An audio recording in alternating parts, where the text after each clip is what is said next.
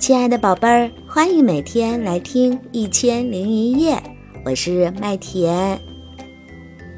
今天麦田为宝贝们带来的故事是《不会青蛙叫的青蛙王子》。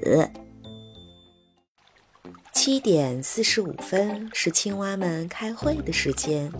今天他们最重要的任务就是让他们的小青蛙王子学会呱呱叫。作为一只青蛙，不会呱呱叫，那还是青蛙吗？青蛙国王不高兴地对小青蛙王子说。小青蛙王子羞愧地低下了头。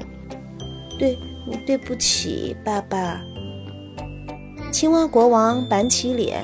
有点不耐烦地说：“这是最后一次机会，你再学不会青蛙叫，我就不再对你抱任何希望了。”相比之下，青蛙王后就温柔多了。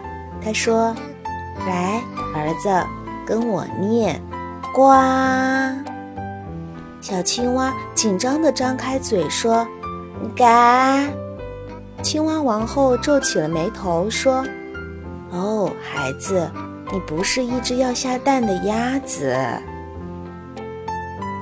青蛙教授觉得王后伤心得要晕倒了，连忙站出来说：“来，小王子殿下，听好了，不是嘎，是呱。”小青蛙王子吞了吞口水，张开嘴叫咕。青蛙公主在一边摇了摇头，说：“弟弟，只有很肥的鸽子才那么叫。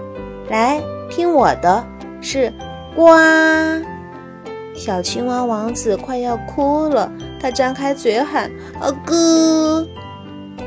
啊，青蛙教授捂着脸说：“哎，我们青蛙国完了。”王子可能不是一只青蛙，而是变种成了一只母鸡。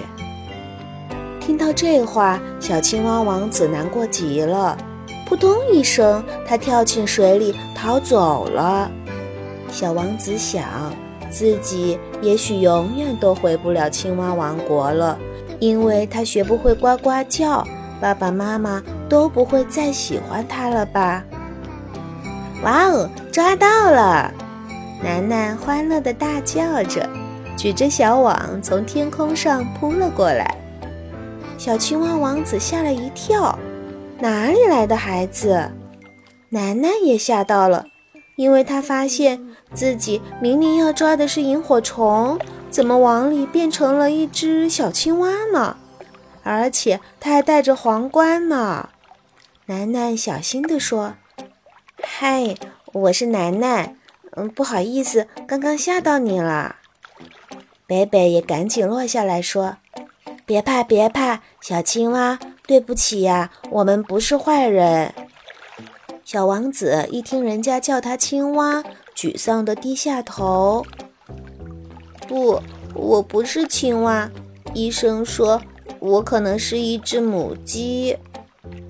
楠楠哈哈大笑。怎么可能？你明明就是一只青蛙呀！哈哈。北北也肯定地说：“你百分之百就是一只青蛙，一只纯正的青蛙。”奶奶还告诉小王子：“妈妈还总说我是一只停不下来的兔子呢，可我觉得我就是奶奶，才不是兔子呢。”就在这时。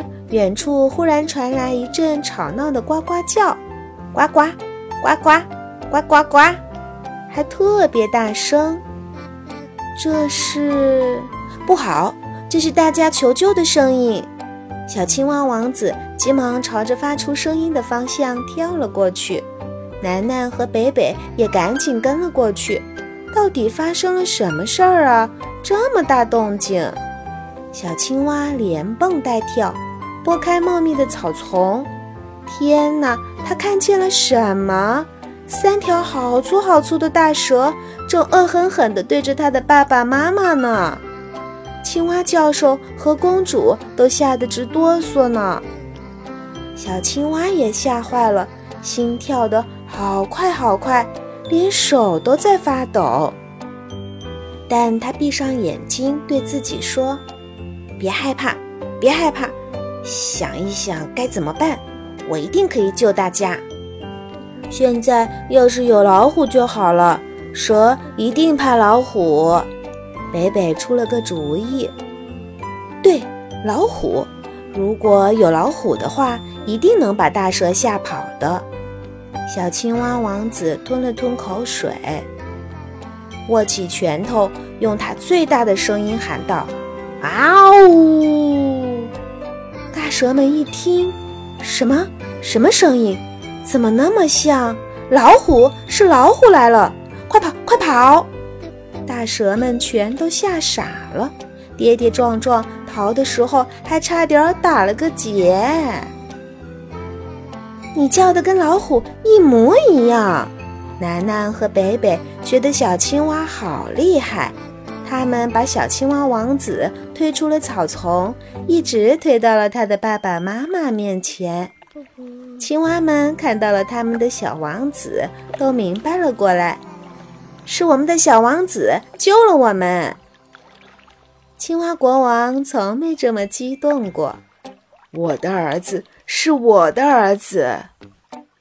大家都高兴地一起把小青蛙王子往天上抛，小王子觉得自己好像飞了起来，他也从来没有这样高兴过。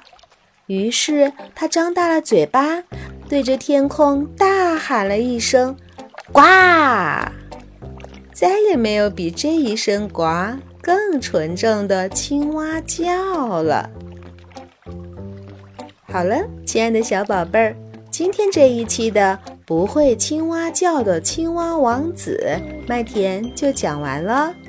很多时候，我们要自己知道自己，自己了解自己，不能因为别人的一句话而不相信自己，没了自信哦。我们都是独一无二的自己。我们下一期再见吧。